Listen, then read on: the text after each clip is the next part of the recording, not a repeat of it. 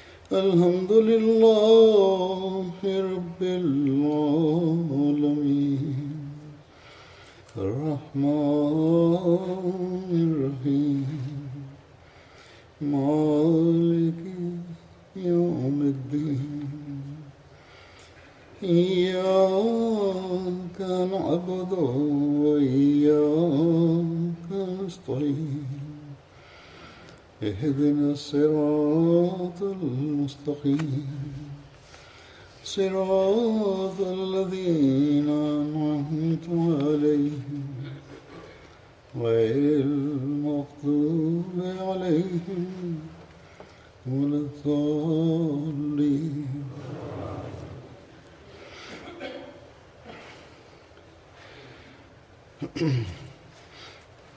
கடந்த ஹுத்பாவில் அதற்கு உபாதா பின் சாமித் அவர்களை பற்றி குறிப்பிட்டேன். அது முடிவடையவில்லை. அவரை பற்றி மேலும் சம்பவங்களையும் அறிவிப்புகளையும் கூறுகிறேன். வரலாற்று எழுதப்பட்டுள்ளது அப்துல்லா பின் உபை கூறியதற்கு ஏற்ப அவரது நட்பு கோத்திரமான பனு கைனுகா முஸ்லிம்களுடன் யுத்தம் தொடுத்தார்கள். ஒபாதாவும் அப்துல்லா பின் உபை போன்று நட்பு கோத்திரத்தார் ஆவார். ஆனால் யுத்த நிலைகளின் காரணத்தினால் அந்த கோத்திரத்தை விட்டு பிரிந்து விட்டார். அல்லாஹ் மற்றும் அவனது ரசூல் சொல்லல்லா அலிஸ்லாம் அவர்களுக்காக அவர்களின் நட்பிலிருந்து விலகிவிட்டார். எழுதப்பட்டுள்ளது யா யுஹல்லதீன் ஆமனு லா தஹதுல் யஹூத வன் நசாரா அவுலியா பாலுஹும் அவுலியா பாலின் அமைய தவல்லஹும் மின்கும் ஃபைனஹு மின்ஹும் இன்னல்லாஹ லா யஹதி கோமல்லாலிமீன் நம்பிக்கை கொண்டவர்களே யூதர்களையும் கிறிஸ்தவர்களையும் நண்பர்களாக்கி கொள்ளாதீர்கள். ஏனென்றால் அவர்கள் ஒருவருக்கொருவர் நண்பர் ஆவர். அவர்களுள் உங்களுள் ஒருவர் அவர்களை நண்பராக்கி கொண்டால் நிச்சயமாக அவர்களை சார்ந்தவர்களே அல்லாஹ் அநீதிழைப்பவர்களுக்கு ஒருபோதும் வழிகாட்டுவதில்லை. இங்கு ஒரு விஷயத்தை தெளிவுபடுத்துகிறேன். இங்கு ஒருபோதும் எந்த கிறிஸ்தவர் அல்லது யூதருக்கும் பயத்தரத்தக்க எந்த பணியும் செய்யக்கூடாது என்றும் தொடர்பு வைக்கக்கூடாது என்றும் பொருள் அல்ல. மாறாக இதன் பொருள் ஒரு யூதர் அல்லது கிறிஸ்தவர் யுத்த சூழலில் இருக்கும்போது அவரோடு நட்பு பாராட்டாதீர்கள். அதுவன்றி மற்ற இடத்தில் அல்லாஹ் தெளிவுபடுத்தியுள்ளான். அல்லா தாலா உங்களை நன்மை செய்வதை தடுக்கவில்லை. அவர்கள் மீது யுத்தம் செய்கிறார்கள் வீடுகளிலிருந்து வெளியேற்றுகிறார்கள் என்றால் அல்லாஹ் மற்ற இடங்களில் கூறுகின்றான்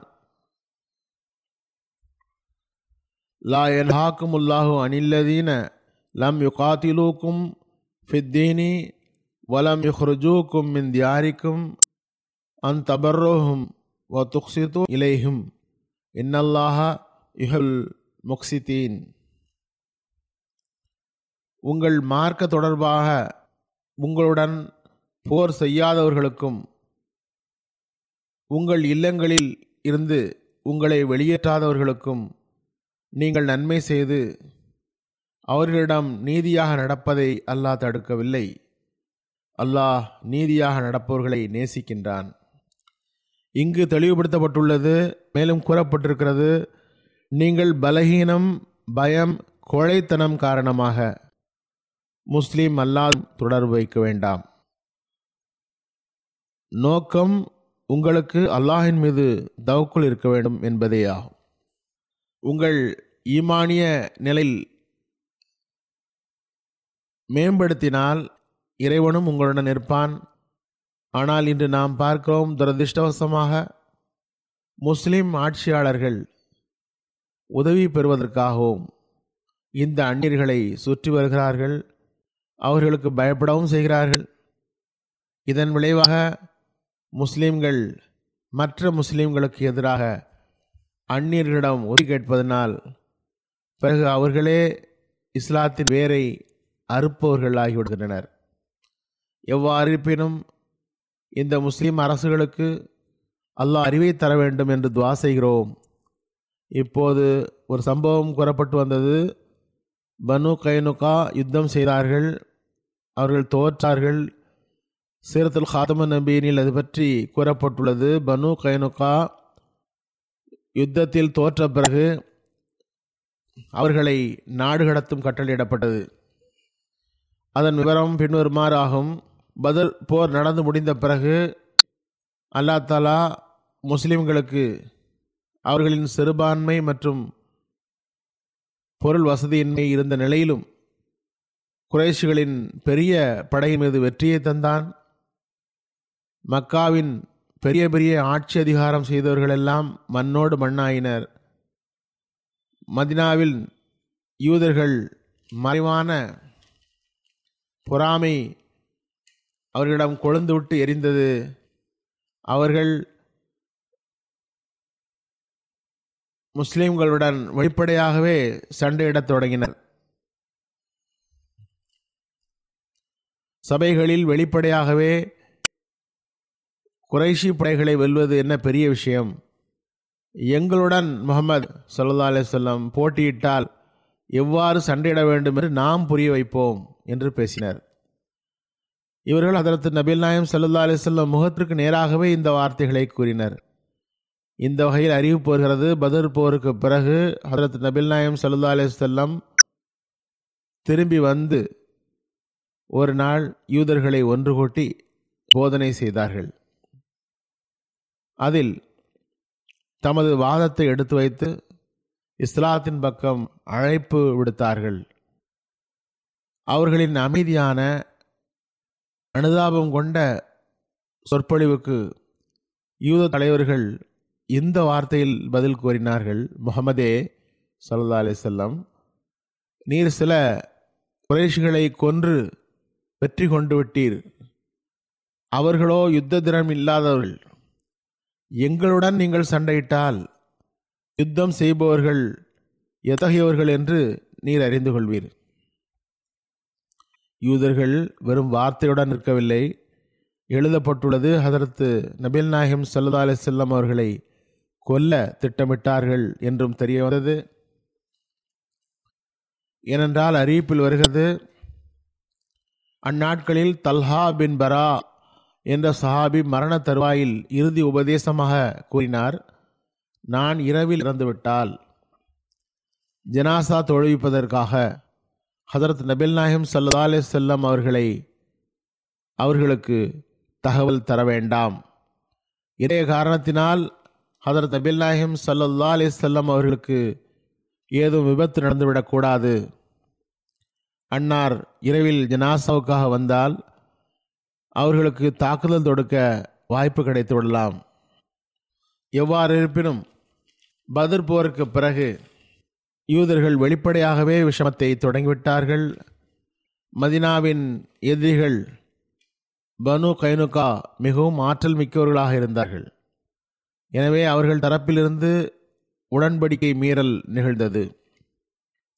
இந்த வகையில் வரலாற்றாசிரியர்கள் எழுதுகிறார்கள் மதினாவின் யூதர்கள் முதலில் பனு கைனுக்கா தான் ஹதரத் நபிநாயம் சல்லா அலிசல்லம் அவர்களோடு செய்த உடன்படிக்கையை முறித்தார்கள். பதர்போருக்கு பிறகு அவர்கள் மிகவும் விஷமம் செய்ய தொடங்கினார்கள். வேண்டுமென்றே தமது காழ்ப்புணர்ச்சியையும் பொறாமையையும் வெளிக்காட்டினார்கள். தமது உடன்படிக்கையை மீறினார்கள். இவையெல்லாம் நடந்தும் தமது எஜமானர் ஹதரத் நபீல் நாயகம் சல்லல்லா அலிசல்லம் உடைய வழிகாட்டலுக்கு ஏற்ப முஸ்லிம்கள் எல்லா வகையிலும் பொறுமையை அளித்தார்கள். தம் தரப்பிலிருந்து எந்த செயலும் செய்யவில்லை. இன்னும் சொல்வதானால் ஹதீஸில் வருகிறது யூதர்களுடன் நடந்த ஒப்பந்தத்திற்கு பிறகு ஹதரத் நபிநாயம் சல்லா அலிசல்லம் குறிப்பாக யூதர்களின் நலனை நாடினார்கள். ஒருமுறை ஒரு முஸ்லீமுக்கும் யூதருக்கும் இடையில் கருத்து வேறுபாடு ஏற்பட்டது. யூதர் மூசா நபியை எல்லா நபிமார்களிலும் மேலானவர் என்று கூறினார். சஹாபிக்கு கோபம் வந்தது. அவர் யூதருடன் கடும் விவாதம் செய்தார். ஹதரத் நபில் நாயம் சல்லா அலிசல்லம் அவர்களை ரசூல்மார்களில் சிறந்தவர் என்று கூறினார். ஹதரத் நபில் நாயம் சல்லா அலிஸ்லாம் அவர்களுக்கு அந்த சம்பவம் தெரிய வந்தது. அண்ணா கோபம் கொண்டார்கள். சஹாபியை கண்டித்தார்கள். எச்சரித்தார்கள். உமக்கு என்ன வேலை? நீர் இறைவனின் ரசூல்மார்களில் ஒருவரை விட ஒருவருக்கு மேன்மைப்படுத்துகிறீர். என்று கூறியவாறு மூசா அலி இஸ்லாமுடைய ஒரு சிறப்பை விளைக்கவாறு யூதரின் மனதை சமாதானப்படுத்தினார்கள். இந்த ஆறுதல் படுமுறைக்கு பிறகும் கூட மென்மையான நடைமுறைக்கும் கனிவின் நடைமுறைக்கும் பிறகும் கூட யூதர் தமது துவேஷத்தில் முன்னேறியவே செய்தார்கள். இறுதியில் யூதர்களிடமிருந்தே யுத்தம் தொடங்கியது. அவர்களின் உள்ளத்து பகைமையை உள்ளத்தால் வைத்து கொண்டு இருக்க முடியவில்லை அடக்க முடியவில்லை வெளியில் வந்துவிட்டது. எவ்வாறு இது நடந்தது என்றால் ஒரு முஸ்லீம் பெண் ஒரு யூதரின் கடையில் போல் வாங்கச் சென்றார். சில விஷமிகளான யூதர்கள் அமர்ந்திருந்தார்கள். மிகவும் மோசமான முறையில் அப்பெண்ணை சீண்டினார்கள். கடைக்காரரும் கூட அப்பெண்ணின் கீழ் ஆடையை முள்ளால் அல்லது ஹூக் போன்ற ஒன்றால் குத்தி அப்பெண் அறியாத முறையில் கிழித்து விட்டார். விளைவு அப்பெண் அவர்களின் தீய நடைமுறையை பார்த்து திரும்ப வரும்போது நிர்வாணமானார். ஆடை கலன்று விட்டது. அந்த யூத கடைக்காரரும் யூதர்களும் சிரித்தார்கள் நகையாடினார்கள். முஸ்லிம் பெண் நாணத்தால் கூக்குரலிட்டார் உதவி கழித்தார் இந்நிலையில் ஒரு முஸ்லிம் அந்த இடத்தில் அருகில் இருந்ததனால் அங்கு வந்து சேர்ந்தார். அவர்களுடன் சண்டை தொடங்கியது. யூத கடைக்காரர் கொல்லப்பட்டார். முஸ்லிம்களை நோக்கி நாலாபுரமும் வாழ்த்தன அவர்கள் அந்த முஸ்லீமை அங்கேயே கொன்றுவிட்டனர். முஸ்லிம்களுக்கு இந்த சம்பவம் தெரிய வந்ததும் அவர்களுக்கு சமூக ரோஷம் எழுந்தது. அவர்களின் கண்களில் ரத்தம் வழிந்தது மறுபுறம் யூதர்கள் இந்த சம்பவத்தை சா சண்டையிட விரும்பினர். கூட்டமாக கூடினர். குழப்பமான நிலை ஏற்பட்டது. ஹதரத் நபி நாயகம் சல்லாஹ் அலே செல்லம் அவர்களுக்கு தெரிய வந்ததும் அன்னார் பனு கைனுகாவின் தலைவர்களை அழைத்து இம்முறை சரியல்ல. நீங்கள் இந்த விஷமத்திலிருந்து விலகுங்கள். இறைவனுக்கு அஞ்சுங்கள் என்றார்கள். அவர்கள் அதனை ஏற்கொண்டு தமது வெட்கத்தை வெளிப்படுத்துவதற்கு பதில் மன்னிப்பு கேட்பதற்கு மிகவும் கர்வத்துடன் பெருமையுடன் பதில் கூறினார்கள். மிரட்டலை தொடர்ந்தனர். பதிலின் வெற்றியில் மூழ்கிவிட வேண்டாம். எங்களுடன் சண்டையிட்டால் சண்டை செய்பவர் எப்படி இருப்பார் என்று தெரிய வரும் என்றார். அப்பாவி சஹாபிகளை அழைத்து கொண்டு பனு கைருகாவின் கோட்டைக்கு சென்றார்கள். அவர்களுக்கு இது கடைசி வாய்ப்பாக இருந்தது. அந்த யூதர்கள் திருந்திருக்கலாம் அவர்கள் வரம்பு மீறி இருந்தனர். அதற்காக வருந்தியிருக்கலாம். அடியெடுத்து வைத்திருக்கலாம். ஆனால் அவர்கள் முன்னாலேயே சண்டைக்கு தயாரான ஆகினர். எவ்வாறு இருப்பினும் சண்டைக்கான அறிவிப்பு வந்தது. இஸ்லாம் மற்றும் யூத சக்திகள் ஒருவர் மற்றவருக்கு எதிரில் நின்றனர். அக்கால நடைமுறைக்கு ஏற்ப சண்டை ஒரு நடைமுறை இவ்வாறும் இருந்தது. அவர்கள் தமது கோட்டைகளில் பாதுகாப்பாக அமர்ந்து கொள்வர். எதிர்த்தரப்பு முற்றுகையிடுவர். பேச்சு முற்றி ஒருவர் மற்றவருடன் தாக்குதல் ஆரம்பமாகும். எந்த அளவுக்கு என்றால் முற்றுகையிடும் படை கோட்டையை கைப்பற்றுவதில் விரைந்து முற்றுகையை நிறுத்துவார்கள் அல்லது முடித்து விடுவார்கள் பிறகு கோட்டைக்குள் இருக்கும் மக்கள் வெற்றி பெற்றதாக கருதப்படுவர். அல்லது இவ்வாறும் நடக்கும். கோட்டைக்குள் இருப்பவர்கள் கோட்டை கதவை திறந்து கொண்டு தம் வெற்றி பெற்றவர்களிடம் விடுவார்கள். இந்த போரிலும் பனு கயனுக்கா இதே நடைமுறையை கையாண்டனர். ஒரு கோட்டையில் அமர்ந்தனர். ஹதரத் நபில் நாயம் சல்லா அலிசல்லம் கோட்டையை சுற்றி கொண்டு அவர்களை முற்றுகையிட்டார்கள். முற்றுகை பதினைந்து நாட்கள் வரை நீடித்தது. இறுதியில் பனு கைருகாவினுடைய எல்லா அழுத்தங்களும் முறிந்தன. அவர்கள் ஒரு நிபந்தனையுடன் தமது கோட்டையை திறந்தனர். அவர்களின் பொருள்களை முஸ்லிம்கள் எடுத்துக்கொள்ளலாம் ஆனால் அவர்களின் உயிர்கள் குடும்பங்கள் மீது முஸ்லிம்களுக்கு எந்த உரிமையும் இல்லை என்ற நிபந்தனையை ஹதரத் நபில் நாயம் சல்லா அலி சொல்லம் ஏற்றுக்கொண்டார்கள். இந்த சூழ்நிலையில் மூசா அலி இஸ்லாமுடைய ஷரியத்தினை அவர்கள் கொலை செய்ய தகுந்தவர்கள் ஆவர் அவர்களுக்கு உடன்படிக்கையின்படி மூசாவின் ஷரியத்து தான் நடைமுறைப்படுத்தப்பட வேண்டும். ஆனால் இந்த சமுதாயத்தின் முதல் குற்றமாக இருந்தது ஹதரத் நபில்லாயம் சல்லா அலிஸ்லமுடைய நிகரற்ற அன்பும் சிறப்பும். தண்டனை கடைசி சிகிச்சையாக தண்டனை என்ற கடைசி சிகிச்சையை ஆரம்ப குற்றத்துக்கு த இயலாது என்று கருதியது. அதற்கு நபில் நாயகம் சல்லா அலிஸ்லமுடைய நிகரற்ற அன்பும் சிறப்பும் தண்டனை என்ற கடைசி சிகிச்சையை ஆரம்ப குற்றத்திற்கு தர இயலாது என்று கருதியது. மறுபுறம் அத்தகைய உடன்படிக்கை மீறக்கூடிய பகை சமுதாயத்தை மதினாவில் வாழ விடுவது கொல்லத்தக்க பாம்பை வைத்து பராமரிப்பது போன்ற செயலாகும். ஏற்கனவே அவுஸ் கசரஜ் என்ற நயவஞ்சக கோத்திரங்கள் முதலிலேயே மதினாவில் இருந்தனர். வெளியில் எல்லா அரபு கோத்திரங்களும் முஸ்லிம்களை குறித்து மூக்கில் கோர்த்து கொண்டிருந்தார்கள்.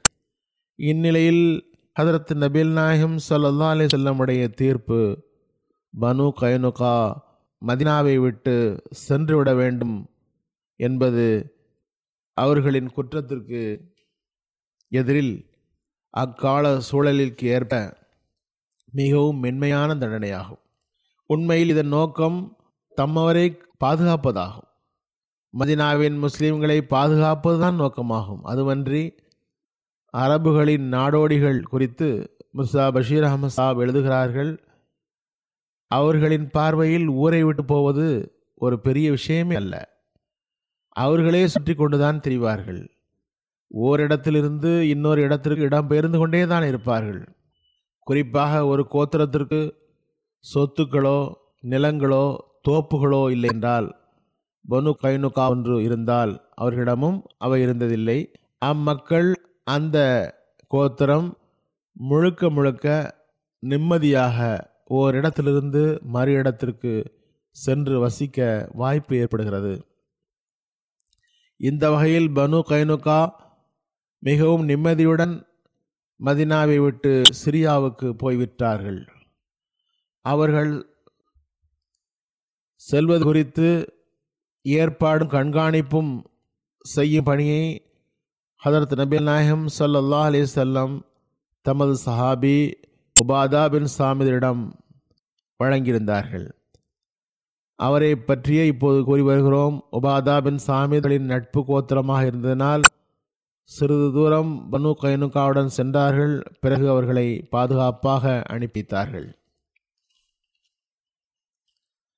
தாம் திரும்பி வந்தார்கள். போர் செல்வமாக முஸ்லிம்களுக்கு யுத்த கருவிகள் மட்டுமே கிடைத்தன. அல்லது அவர்களின் தொழிலாக இருந்த சில கருவிகளைத் தவிர போர் செல்வமாக முஸ்லிம்களுக்கு எதுவும் கிடைக்கவில்லை. இது பற்றி சீரத்துல் ஹல்பியாவில் விவரங்கள் உள்ளன.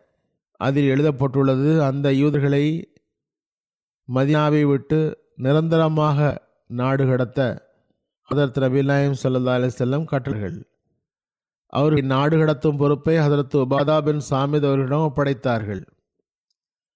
யூதர்கள் மதினாவை விட்டு வெளியேற மூன்று நாட்கள் அவகாசம் கேட்ட இந்த வகையில் யூதர்கள் மூன்று நாட்களுக்கு பிறகு மதினாவை விட்டு விடைபெற்று சென்றனர். அவர்களுக்கு முன் யூதர்கள் ஒபாதாபின் சாமிதரிடம் மூன்று நாட்கள் தான் அவகாசம் தரப்பட்டுள்ளது. இன்னும் சிறிது அவகாசம் வேண்டும் என்றனர். ஆனால் உபாதா இல்லை ஒரு நிமிடம் கூட அவகாசத்தை அதிகரிக்க இயலாது கூறினார்கள். பிறகு உபாதா தமது கண்காணிப்புடன் அவர்களை நாடு கடத்தினார்கள் அவர்கள் சிரியா நாட்டுக்கு சென்று அங்குள்ள ஓர் ஊரில் ஒரு மைதானத்தில் தங்கினார்கள். அது பின் சாமிதிடம் இருந்து வேறு நிறைய ஹதீஸ்களும் அறிவிக்கப்பட்டுள்ளன. அன்னாரின் ஒன்று கிடைக்கிறது. ரசூலுல்லாஹி சல்லா அலிஸ்லாம் உடைய பணிகள் அதிகம். எனவே முஹாஜிரின்களில் ஒருவர் ஹதரத் நபில் நாயகம் சல்லா அலிசல்லம் அவர்களிடம் வந்தால் ரசூல்லாஹி சல்லா அலிசல்லாம் அவருக்கு திருக்குரான் கற்றுத்தர எங்களுள் ஒருவரை அவரை ஒப்படைப்பார்கள். எங்களில் ஒருவரிடம் அவரை ஒப்படைப்பார்கள் என்று திருக்குரான் கற்றுத்தாருங்கள் மார்க்கவனைகளை கற்றுத்தாருங்கள் என்று கூறுவார்கள். கூறுகிறார் ஒரு முறை ஹதரத்து ரசுல்லாய் சல்லா அலிசல்லாம் ஒரு மனிதரை என்னிடம் ஒப்படைத்தார்கள். அவர் என்னுடன் வசித்து வந்தார். அவரையும் என் வீட்டினருடன் சேர்த்து உணவில் சேர்த்து கொண்டேன். அவருக்கு திருக்குரான் கற்றுத்தந்தேன் அவர் தமது குடும்பத்தாரிடம் செல்லும் பொழுது தம் மீது எனக்கு உரிமை இருப்பதாக கருதினார். அதாவது தங்கியிருந்ததினாலும் நான் சேவை செய்ததினாலும் குரான் கற்று தந்ததாலும் எனக்கு அவர் மீது உரிமை இருப்பதாக கருதினார். அதற்காக வில் ஒன்றை பரிசாக அம்புகளை வைக்கும் அந்த வில்லை இவ்வாறு இது எத்தகைய ஒரு சாதனம் என்றால் இதனை விட சிறந்த மரத்தை இதனை விட மிருதுவானதை நான் பார்த்ததில்லை என்றார். ரசூல்லாய் சல்லா அலிசல்லாம் அவர்களிடம் சமூகத்திற்கு அவர் வந்திருந்தார். அன்னாரிடம் அவரை பற்றி கருத்து என்ன என்று நான் கேட்டேன். எனக்கு இவ்வாறு ஒரு வில் பரிசாக தந்திருக்கிறார் என்று கூறியதும் அன்னார் கூறினார்கள். இது உமது தோள்களில் நடுவில் உள்ள வில்லாகும். நீர் திருக்குரான் ஓத கற்றுத்தந்ததுக்காக இது உமக்கு தரப்பட்டுள்ளது. உமது தோள்களில் தொங்குகிறது என்றார்கள். இன்னொரு அறிவிப்பும் உள்ளது. ஹதரத்து பாதாபின் சாமித் அறிவிக்கிறார்கள் நான் அசாபு ஷுஃபா திண்ணை தோழர்களில் இருந்து திருக்குரானினுடன் கற்றுத்தந்தேன். அவர்களுக்கு எழுதவும் கற்றுத்தந்தேன். அப்போது அதில் ஒருவர் எனக்கு அன்பளிப்பாக அம்புகள் வைத்து எரியும் வில்லை அனுப்பினார். அது ஒன்றும் செல்வம் இல்லையே. பணமும் அல்ல தங்கம் வழியும் அல்ல அல்லது வேறு கரன்சியும் இல்லை. அதிலிருந்து நான் அல்லாஹின் வழியில் அம்பு விடுவேன் என்றும் அந்த வில் தான் பயன் தரக்கூடியது என்றும் எனக்கு எப்போது ஜிஹாதுக்கு வாய்ப்பு கிடைத்தாலும் அம்பு விட பயன்படுத்துவேன் பயன்படும் என்றும் அல்லாஹின் வழியில் பயன்படுத்த வேண்டும் என்றும் எண்ணினேன். அதற்கு ரசூல்லாய் சல்லா அலிசல்லம் அவர்களிடம் அது பற்றி கேட்டபோது அன்னார் கூறினார்கள் அதாவது நீர் விரும்பினால் நெருப்பின் ஒரு நான் உமது கழுத்தில் அணிவிக்கப்பட்டால் நல்லது ஏற்றுக்கொள். விரும்பியார்கள் தமது அறிவிப்பில் இதுபோன்ற அறிவிப்புகளை பல்வேறு இடங்களில் ஆதாரம் காட்டி விளக்கியிருக்கிறார்கள். திருக்குரான் கற்பிப்பதற்கு ஓதி கொடுத்ததற்கு கூலியாக அந்த வில் கிடைத்தது. அதனை ரசூல்லாய் சல்லா அலிசல்லாம் விரும்பவில்லை. ஆகவே தனிப்பட்ட முறையில் திருக்குரானை கற்றுத்தருவதை வருமானத்தின் ஒரு வழியாக ஆக்கியதற்கு ஆக்கியவர்களுக்கு இதில் வழிகாட்டல் உள்ளது. ஹதரத்து ராஷித் பின் ஹுவைஷ் இடமிருந்து அறிவிக்கப்படுகிறது ஒரு முறை ரசூலுல்லாஹி சல்லா அலிசல்லம் ஹதரத் உபாதா பின் சாமித் அவர்களை நோய் விசாரிக்க அவர்களிடம் வந்தார்கள். அப்போது அவர் நோயிற்றிருந்தார். ரசூல்லாஹி சல்லா அலிசல்லம் கூறினார்கள் எனது உம்மத்தில் யார் யாரெல்லாம் ஷஹீதுகள் என்று உமக்கு தெரியுமா? உடனே ஒருவர் மற்றவரை பார்த்தனர். ரசூலுல்லாஹி சல்லல் செல்லம் உபாதா பின் சாமித் அவர்களை நோய் விசாரிக்க வந்தார்கள். அதற்கு ரசுல்லாய் சல்லா அலிசல்லாம் கூறினார்கள் எனது உம்மத்தில் யார் யார் ஷஹீதுகள் என்று உமக்கு தெரியுமா? ஒருவர் மற்றவரை பார்த்தனர். ஹதரத் உபாதா அம்மக்களிடம் கூறினார்கள் என்னை சாய்த்து வைத்து பிடித்து கொள்ளுங்கள். அந்த வகையில் பிடித்து அமர்த்தப்பட்டதும் ஹரத் உபாதா கூறினார் அல்லாவின் தூதரே யார் யார் ஷஹீது என்று தெரியுமா என்று கேட்டீர்கள்? தைரியத்துடன் உறுதியான பாதத்துடன் போராடுபவர் நற்கோலியின் நியத்து கொண்டவர் ஷஹீதாவார். ரசூல்லாய் சல்லா அலிஸ்லம் கூறினார்கள் இவ்வளவுதான் என்றால் எனது உம்மத்தில் ஷஹீதுகள் மிகவும் குறைவாகவே இருப்பர். பிறகு அன்னார் கூறினார்கள் அல்லாஹின் வழியில் கொல்லப்படுதல் ஷஹாதத்தாகும். பிளேக் நோயினால் மறிப்பது ஷஹாதத்தாகும். அது பரவி இருக்கும் வேளையில் ஒரு நம்பிக்கையாளர் ஏதாவது காரணத்தினால் அதனால் பொதிந்து கொள்ளப்பட்டால் அவர் நல்ல நம்பிக்கையாளர் என்றால் அது அவருக்கு ஷஹாதத்தாகும். பிறகு நீரில் மூழ்குதல் ஷஹாதத்தாகும். வயிற்று வழியினால் மறிப்பது ஷஹாதத்தாகும். பெருந்துடக்கின் வேளையில் பெருந்தொடக்கில் மரணிப்பவளை அவளது குழந்தை தமது கையால் இழுத்து கொண்டு சென்று ஜன்னத்தில் சேர்க்கும். மேலும் கூறினார்கள் அந்த பெண் குழந்தை பிறப்பின் போது அதிக இரத்தப்போக்கினால் மறித்து விட்டால் அல்லது பெருந்தொடக்கின் நிலையில் நாற்பது நாள்களில் பலகீனத்தால் மரணித்தால் குழந்தை பிறப்பினால் அந்நிலையின் பலகீனம் என்றால் அந்த குழந்தை இழுத்து கொண்டு சென்று அப்பெண்ணை ஜன்னத்தில் எடுத்து செல்லும். அதாவது அக்குழந்தை அப்பெண்ணுக்கு சொர்க்கம் கிடைக்க காரணமாகிவிடும். சை புகாரில் ஒரு ஹதீஸ் உள்ளது. நான் விளக்கியும் இருக்கின்றேன். அதை ஒத்த அறிவிப்பு இதுவுமாகும். ஹதத் அபு ஹைரா ரதியுல்லாஹ் தாலா அன்ஹோ இடமிருந்து அறிவிக்கப்படுகிறது. ரசூலுல்லாஹி சல்லா அலிசல்லம் கூறினார்கள் ஷஹீது ஐவர். இப்போது ஹதரத் மசீமது அலி இஸ்லாமுக்கு பிளேக் நோய் ஒரு அடையாளமாக கூறப்பட்டுள்ளது. இப்போது அன்னாருக்கு ஒரு அடையாளம் அதாவது ஆவது. ஹதரத் மசீமது அலி இஸ்லாம் அவர்களை ஏற்றுக்கொண்டவர்கள் உண்மையான ஈமான் கொண்டவர்கள் மீது இது தாக்காது என்பதாகும். எனவே இங்கு முற்றிலும் வேறு ஒரு சூழ்நிலை ஆகிவிட்டது. ஆனால் பொதுவாக தொற்று நோய் பரவி இருந்து அதில் ஒரு முழுமையான நம்பிக்கையாளர் அதனால் மரணித்தால் அவர் ஷஹீத் என்று ஹதரத் நபில் நாயகம் சல்லா அலி செல்லம் கூறினார்கள். இஸ்மாயில் பின் ஒபைதன் சாரி கூறுகின்றார் ஹதரத் உபாதா ஹதரத் அபு ஹரைராவிடம் கூறினார்கள் அபு ஹரைராவே நீர் எங்களுடன் இல்லாத போது மக்கள் ரசூல்லாய் சல்லா அலி செல்லமிடம் பயத் செய்யும்போது நாங்கள் அன்னாரிடம் சுறுசுறுப்பு சோம்பல் எந்த நிலையிலும் கேட்கவும் ஏற்கவும் நல்லிலும் வறுமை நிலையிலும் சம். நன்மையை ஏவி தீயதை விளக்குவதில் அல்லாஹுடைய அருளுக்கும் மேன்மைக்கும் உரிய சரியான விஷயத்தை கூறுவதும் அவ்விஷயத்தில் இந்த பழி கூறுபவரின் பழிச்சொல்லுக்கும் அஞ்சாமலும் பொருட்படுத்தாமலும் ஒளி பொருந்திய மதினாவுக்கு ரசூலம் வரும்போது அவர்களுக்கு உதவி செய்வதாகவும் எமது உயிர் மற்றும் மனைவி மக்களை விட அன்னாரை பாதுகாக்க செய்வோம் என்றும் பையத் செய்தோம். இவை அனைத்து விஷயத்திலும் பையத் செய்தோம். இதற்காக எங்களுக்கு ஜன்னத் வாக்களிக்கப்பட்டது. ஆகவே ரசூலுல்லாய் சல்லா அலுவலமிடம் நாங்களமோ அதனை முறிப்பது நமக்கே நஷ்டம் விளைவிப்பதாகும்.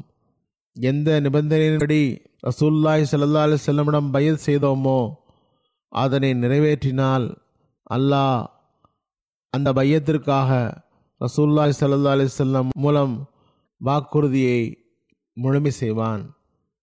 ஹதரத் முஆவியா ஒரு முறை ஹதரத் உஸ்மான் கனி அவர்களுக்கு கடிதமினார்கள் ஹதரத் மசாமா பின் சாபித் அவர்களால் சிரியாவாசிகள் எனக்கு எதிராக கிளர்ச்சி செய்கிறார்கள். நீங்கள் உபாதாவை திரும்ப அழைத்து கொள்ளுங்கள்.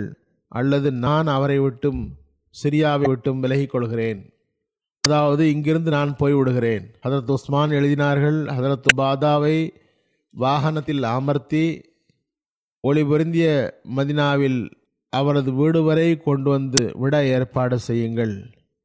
இந்த வகையில் ஹதரத்து மாவியா அன்னாரை அனுப்பி வைத்தார்கள். அன்னார் மதினா முனவரா வந்து சேர்ந்தார்கள். ஹரத் உஸ்மான் தமது வீட்டிற்கு போய்விட்டார்கள். ஹத் உபாதா. ஒரு தனி மனிதர் முன்னே பின்னே யாரும் இருக்கவில்லை. எந்த சஹாபாக்க நிலையில் ஹரத் உஸ்மானுடைய வீட்டில் ஒரு மூலையில் உட்கார்ந்திருந்தார்கள். பிறகு அவர் பக்கமாக திரும்பி ஹதரத் உஸ்மான் கூறினார்கள் உபாதா பின் சாமித் உங்களுக்கும் எங்களுக்கும் என்ன விவகாரம்? என்றதும் ஹதரத் உபா மக்கள் முன் வந்து கூறினார் நான் ரசூல்லாய் சல்லா செல்லம் கூற கேட்டுள்ளேன். எனக்கு பிறகு சில ஆட்சியாளர் வருவர் நீர் விரும்பாத செயல்களை செய்பவர்களாக அவர்களை காண்பீர். அவர்களை அவர்கள் வெறுக்கின்ற செயல்களை நீர் நல்லதாக கருதுவீர். எனவே எவர் அல்லாஹுக்கு கட்டுப்பட மாட்டாரோ அவருக்கு கட்டுப்படாதீர். ஆகவே நீர் உமது ரப்புடைய கட்டளைகளை அலட்சியம் செய்யாதே. இவ்வாறு ஹதரத் ரசூல்லாய் சல்லா செல்லம் கூற கேட்டேன். சில விவகாரங்கள் முரண்படலாம். அவற்றில் அமீர் முவாவியா மற்றும் ஹதரத்து ஒபாதா பின் சாமித் இருவருக்கும் இடையில் உள்ள பிரச்சனையும் அடங்கும். கடந்த ஹத்பாயிலும் கூட கூறினேன் ஹதரத் உமருடைய காலத்தில் இது போன்ற சம்பவம் நடந்தது. என ஹதரத் ஒபாதா பின் சாமித் ஆரம்பகால சஹாபாக்களை சார்ந்தவர். ஹதரத் நபிநாயகம் சல்லா அலி செல்லம் அவர்களிடமிருந்து நேரடியாக கேட்ட விஷயங்களில் அன்னார் மிகவும் எச்சரிக்கையுடன் அமல் செய்பவர்களாக இருந்தார்கள். அமல் செய்ய வைப்பவர்களாகவும் இருந்தார்கள். அதுவே சரி என்று கூறுபவர்களாக இருந்தார்கள். அதற்கு உமரதிலானு காலத்தில் இவ்வாறு நடந்தபோது அமீர் மாவியாவுடன் அன்னாருக்கு கருத்து மோதல் ஏற்பட்டபோது அதற்கு உமரதிலானு அமீர் மாவியாவிடம் அவரிடம் உனக்கு எந்த பேச்சுவார்த்தைகளும் வேண்டாம் என்றும் என்ன விவகாரங்களை உபாதா கூறுகிறாரோ அதனை அவரை செய்ய விடுங்கள் என்றும் எழுதிவிட்டார்கள். அன்னார் மதினா வந்ததும் திருப்பி அனுப்பி வைத்தார்கள். ஹதரத் உஸ்மான் ஜிலானு காலத்தில் மீண்டும் பிரச்சனை வந்தபோது ஹதரத் உஸ்மான் அவரை திரும்ப அழைத்து கொண்டார்கள் அன்னாரின் சூழலுக்கு ஏற்ப. எவ்வாறு இருப்பினும் ஹதரத் உபாதாவுக்கு ஓர் அந்தஸ்து இருந்தது. சில விவரங்களை விரிவாக விளக்க முடிந்தவர்களாக இருந்தார்கள். சில விஷயங்களில் தெளிவாக கூறி வந்தார்கள். உதாரணமாக கொடுக்கல் வாங்கல் விவகாரம் எல்லை பிரச்சனைகள் வணிக விவகாரங்கள். இது ஒரு பரந்த கருத்தாகும். இப்போது விளக்க முடியாது. இவற்றில் அமீர் மாவியாவுடன் கருத்து வேறுபாடு இருந்தது. காரணம் அவர்களிடம் ஆதாரம் இருந்தது. அதற்கேற்ப அன்னார் விளக்கம் தந்தார்கள். அமீர் மாவியா தாம் ஒரு விளக்கம் தந்தார். தெளிவான ஆதாரம் இல்லாத வரை திருக்கான் ஹதீஸ் இக்காலத்தில் ஹதரத் மசீமோத் அலி இஸ்லாமுடைய விளக்கங்கள் இல்லாமல் கருத்து வேறுபாடு கொண்டு திரிவது சரியல்ல. அடிப்படை விஷயமாக அவசியமான விஷயமாக நினைவில் கொள்ள வேண்டும். அதாவது அல்லாவுடைய வரம்புகளில் மீறக்கூடாது உள்ளே நிற்க வேண்டும். இதனை ஒவ்வொரு அகமதியும் கருத்தில் கொள்ள வேண்டும். கட்டுப்படுதலின் வட்டத்தில் நிற்க வேண்டும். தாயா அறிவிக்கின்றார்கள் ஹதரத்து நான் வலீதை சந்தித்தேன். அவர் ஹதரத் ரசூல்லாய் சல்லா அலிஸ்லமுடைய சஹாபியான ஒபாதா பின் சாமிதுடைய மகன் ஆவார். அவரிடம் நான் கேட்டேன் உங்கள் தந்தை ஹதரத் ஒபாதா மரண வேரையில் என்ன வசியத் செய்தார்? அவர் கூறினார் ஹதரத் வாதா என்னை அழைத்து கூறினார் எனது மகனே அல்லாஹ் கஞ்சு அல்லாஹின் மீது ஈமான் கொள்ளாமல் இறை எச்சம் கொள்ள முடியாது. எல்லா வகை நன்மை தீமைகள் குறித்தும் இறை நியதி குறித்தும் ஈமான் கொள்ளாமல் இறை எச்சம் கொள்ளவும் முடியாது. ஆகவே இது அல்லாத எந்த கொள்கை மீது மறித்தாலும் நீ நரகத்தில் நுழைவாய் என்று கூறினார். ஹதரத் அனஸ் பின் மாலிக் அறிவிக்கின்றார்கள் ஹதரத் ரசூலுல்லாய் சல்லா அலி செல்லம் ஹதரத் ஓமே ஹரம் பின் மல்ஹான் வீட்டிற்கு செல்வார்கள். அவர் ஹதரத் ஒபாதா பின் சாமிதுடைய மனைவி ஆவார் அவர் ஹதரத் நபில்லாயம் சல்லா அலிஸ்லம் அவர்களுக்கு உணவளிப்பார்கள். ஹதரத் நபில்லாயம் சல்லா அலிஸ்லம் ஹதரத் உம்மே ஹராம் வீட்டுக்கு சென்றபோது அவர் அன்னாருக்கு உணவளித்தார்கள். அன்னாரின் தலையை பார்த்தார்கள் கோதிவிட்டார்கள். ரசூல்லாய் சல்லா அலிஸ்லம் உறங்கிவிட்டார்கள். அவ்வாறு உறங்கிய நிலையில் பொன்னும் ஒருவல் பொறுத்தவாறு இழந்தார்கள் ஹதரத் ஒம்மே ஹராம் அல்லாஹின் தூதரே எதற்காக சிரித்தீர்கள் என்று கேட்டார். அன்னார் எனது உம்மத்தில் உள்ள சில மக்கள் எனக்கு காட்டப்பட்டார்கள். அவர்கள் அல்லாஹின் வழியில் யுத்தம் செய்ய புறப்பட்டவர்கள். அவர்கள் கடலில் வாகனத்தில் செல்கின்றார்கள். அரியணையில் அமர்வது போன்று அமர்ந்திருக்கிறார்கள் என்றோ அல்லது அரசர்கள் அரியணையில் அமர்வது போன்று அமர்ந்திருந்தார்கள் என்றோ கூறினார்கள். என்று விளக்குபவர் சந்தேகத்துடன் கூறுகிறார். எந்த வார்த்தை கூறினார்கள்? எவ்வாறு இருப்பினும் நான் கூறினேன் அல்லாஹின் தூதரே துவா செய்யுங்கள். அவன் என்னையும் அவர்களுடன் சேர்ப்பானாக. ரசூல்லாய் சல்லா அலி செல்லம் ஹதரத் உமே ஹரமுக்காக துவா செய்தார்கள். பிறகு அன்னார் தமது தலையை வைத்து உறங்கிவிட்டார்கள். பிறகு சிரித்தவாறு எழுந்தார்கள் நான் கேட்டேன் அல்லாஹின் தூதரே ஏன் சிரித்தீர்கள்? என் உம்மத்தில் சில மக்கள் என் முன் காட்டப்பட்டார்கள். அவர்கள் அல்லாஹின் வழியில் யுத்தம் செய்ய புறப்பட்டவர்கள். பிறகு முதலில் நடந்த அனைத்து வினார்கள் உடனே நான் யார சொல்லல்லா என்னையும் அதில் சேருங்கள் என்றதும் ஹதரத் நபில் நாயிம் சல்லா அலிசல்லம் நீர் முதலிலேயே அதில் இணைந்து விட்டீர் என்றார். இவ்வாறு ஹதரத் ஒம்மே ஹரம் முஆவியா பின் அபு சுஃபியான் காலத்தில் கடலில் பயணம் செய்தார். கடலை விட்டு வெளியில் வந்ததும் தமது வாகனத்தில் இருந்து விழுந்து மரணம் அடைந்தார். ஹதரத்து ரசூல்லாய் சல்லா அலிசல்லம் மெஹரம் வீட்டிற்கு செல்வார்கள். காரணம் மகரமான புனித உறவில் உள்ளவர்களாவார்கள் அன்னாரின் மனைவி அல்ல எவ்வாறு சென்றார்கள் என்பது குறித்து எழுதப்பட்டுள்ளது. உம்மேஹரம் மல்ஹான் இப்னு ஹாலிதுடைய மகள் ஆவார்கள் பனு நஜார் கோத்திரத்தைச் சார்ந்தவர் அனசுடைய சிற்றன்னை அனசுடைய தாயார் உம்மே சுலைமுடைய சகோதரி ஆவார். உம்மே ஹரம் மற்றும் உமே சுலம் சுலைம் ஆகிய இரு சகோதரிகளும் பால்குடி உறவுமுறை அல்லது நெருங்கிய உறவுமுறையால் ஹதரத் நபி செல்லமுடைய சிற்றன்னை ஆவர். இபி எழுதுகிறார் இமாம் நவ்வி எழுதுகிறார் எல்லா அறிஞர்களின் ஒன்றுபட்ட கருத்தின்படி உம்மே ஹராம் ஹதரத் நபில் நாயிம் சல்லா செல்லமுடைய மகரம் புனித உறவு ஆவார்கள். ஏனென்றால் ஹதரத் நபில் நாயிம் சல்லா அலி செல்லம் எந்த சங்கோஜமும் இன்றி மதிய வேளை சில வேளைகளில் உமேஹரம் வீட்டில் ஓய்வெடுப்பார்கள். ஆனால் எந்த வகையில் புனித உறவு என்பதில் கருத்து வேறுபாடு உள்ளதை தவிர மகரம்தான் என்பதில் அனைவரும் ஒப்புக்கொள்கின்றார்கள். எந்த உறவின்படி மகரமாக இருந்தார்கள் என்பதில் சிலருக்கு கருத்து வேறுபாடு உள்ளது.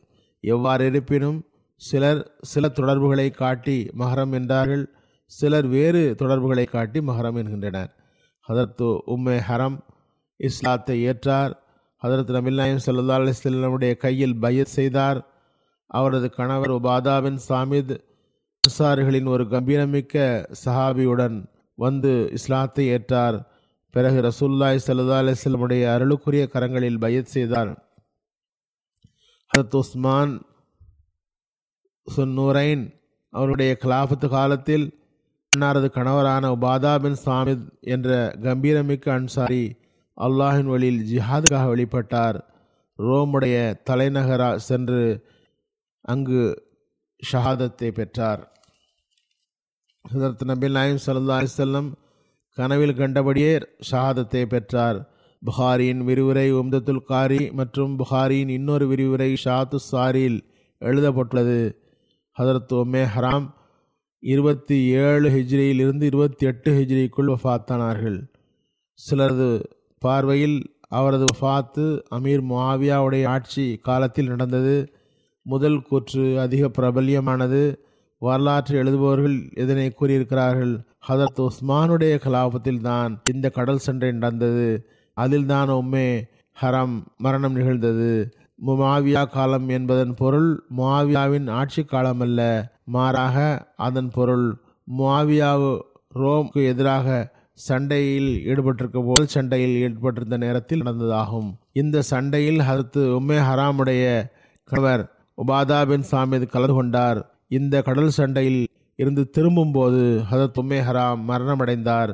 ஹதத் உஸ்மான் ருதில்லானுடைய கிலாபத்தில் இது காலத்தில் இது நடந்ததாகும் ஜினாதா பின் அபு உமையா அறிவிக்கின்றார் நாங்கள் உபாதாவிடம் சென்றபோது அவர் நோயுற்றிருந்தார் நாங்கள் கூறினோம் அல்லாஹ் உங்களுக்கு ஆரோக்கியம் தருவானாக நீங்கள் ஏதாவது நபில் நாயம் சல்லா அலிஸ்லாம் அவரிடம் கேட்ட ஹதீஸை கூறுங்கள் உங்களுக்கு நன்மை கிடைக்கட்டும் அன்னார் கூறினார்கள் ஹதரத் நபில் நாயம் சல்லா அலிஸ்லாம் எங்களை அழைத்தார்கள் நாங்கள் பயது செய்தோம் என்ன விஷயத்தில் நாங்கள் அன்னாரிடம் பய செய்தோமோ? அவையாவன எங்கள் சுக்கம் எங்கள் சுகம் துக்கம் வறுமை வளமை எவை எங்களிடம் ஆதிக்கம் செலுத்துகின்ற நிலையிலும் கேட்போம் கட்டுப்படுவோம்.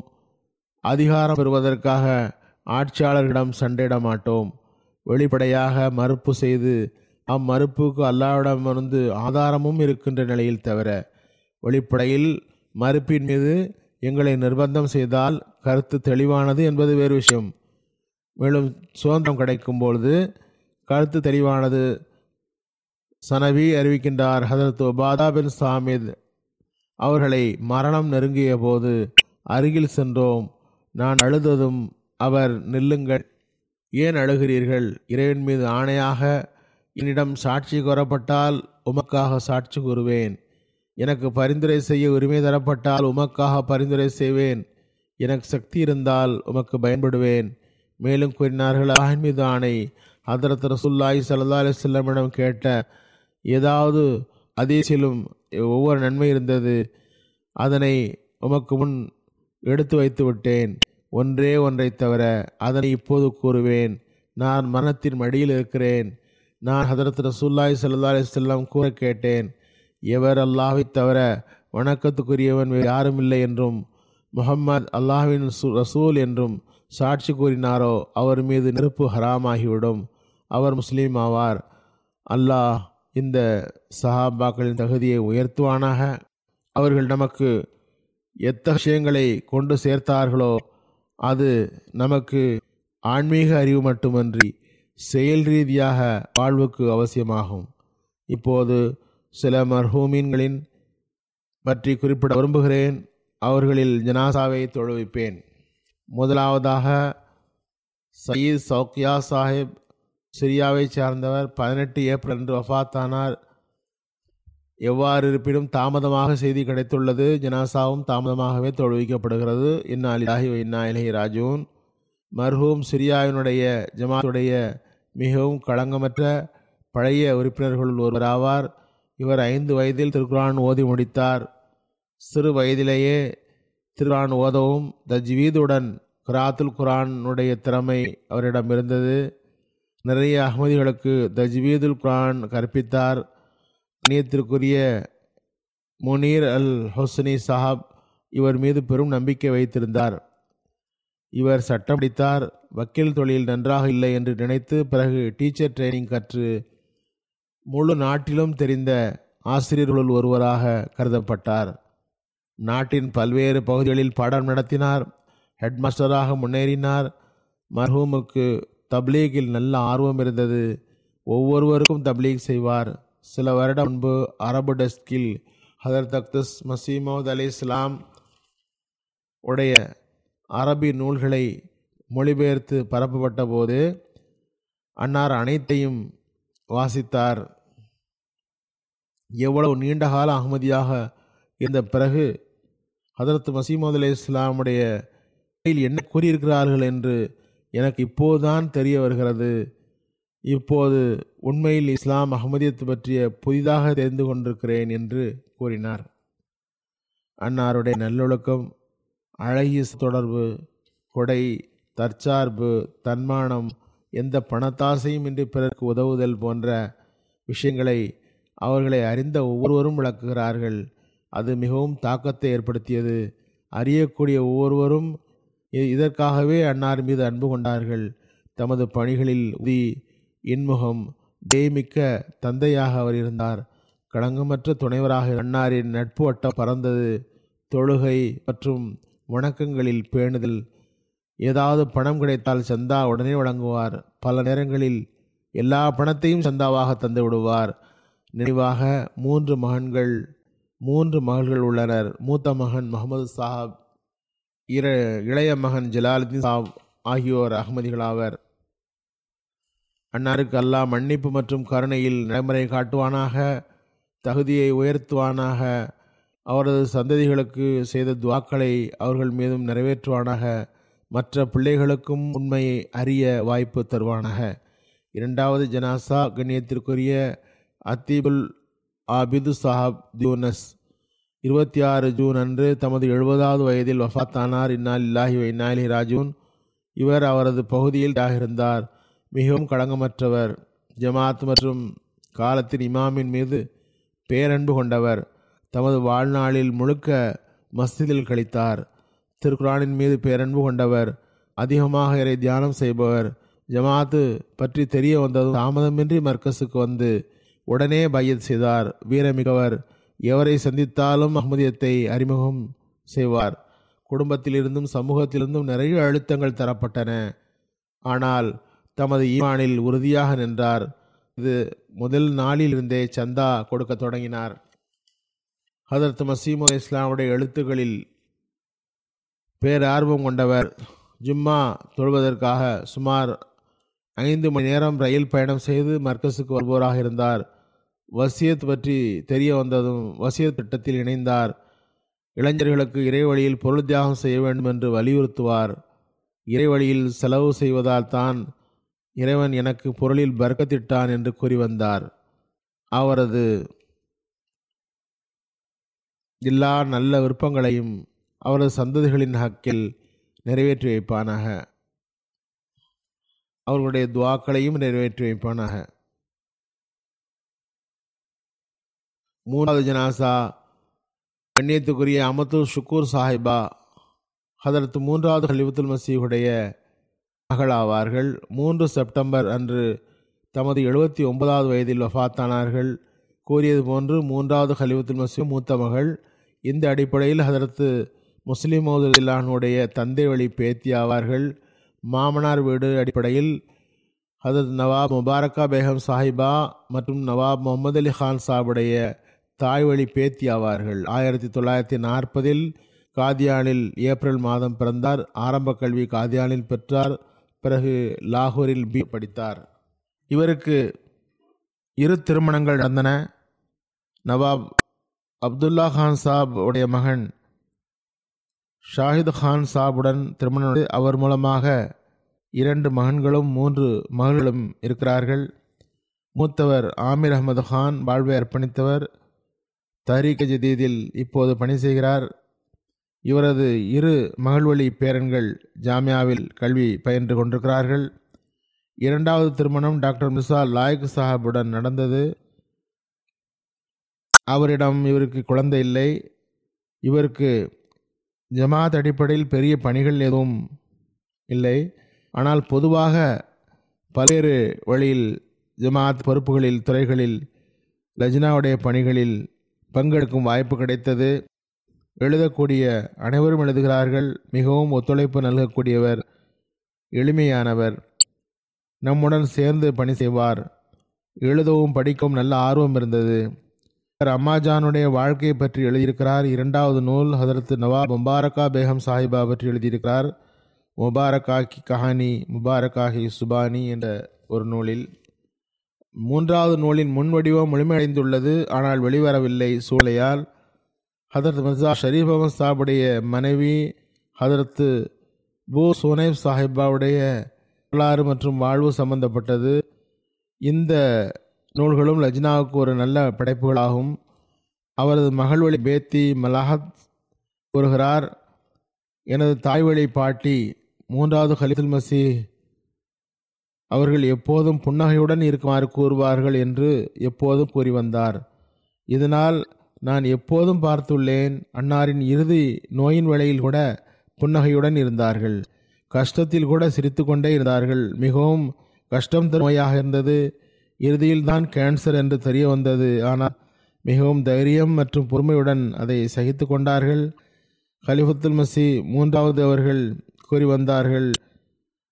அவர் எப்போதுமே துயரத்தை பொறுமையுடன் சகித்து கொள்பவர்கள் என்று அன்னார் மீது அல்லா தலா மன்னிப்பு மற்றும் கருணையின் நடைமுறையை காட்டுவானாக அவரது குழந்தைகளிடமும் அடுத்த சந்ததிகளிடம் கூட ஹிலாஃபத் மற்றும் ஜமாத்துடன் பற்றுடன் நினைத்திருக்கும் வாய்ப்பு தருவானாக. ஆம் இன்னொன்று விடுபட்டு விட்டது இன்று ஹுத்தாமுல் அஹமதியா அவனுடைய இஸ்திமா ஆரம்பமாவதனால் ஜுமாவுக்கு பிறகு அசரும் ஜமா செய்யப்படும்.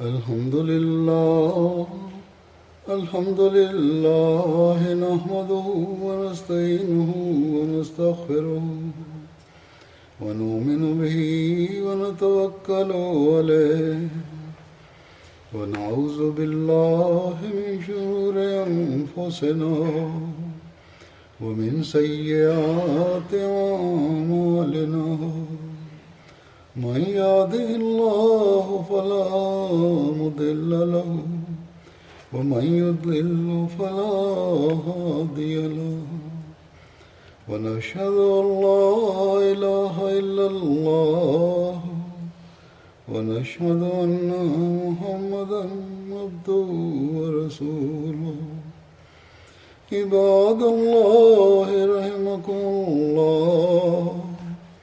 إن الله يأمر بالعدل واللسان وإيتاء ذي القربى وينهى عن الفحشاء والمنكر والبغي يعظكم لعلكم تذكرون. اذكروا الله يذكركم وادعوه يستجب لكم ولذكر الله أكبر.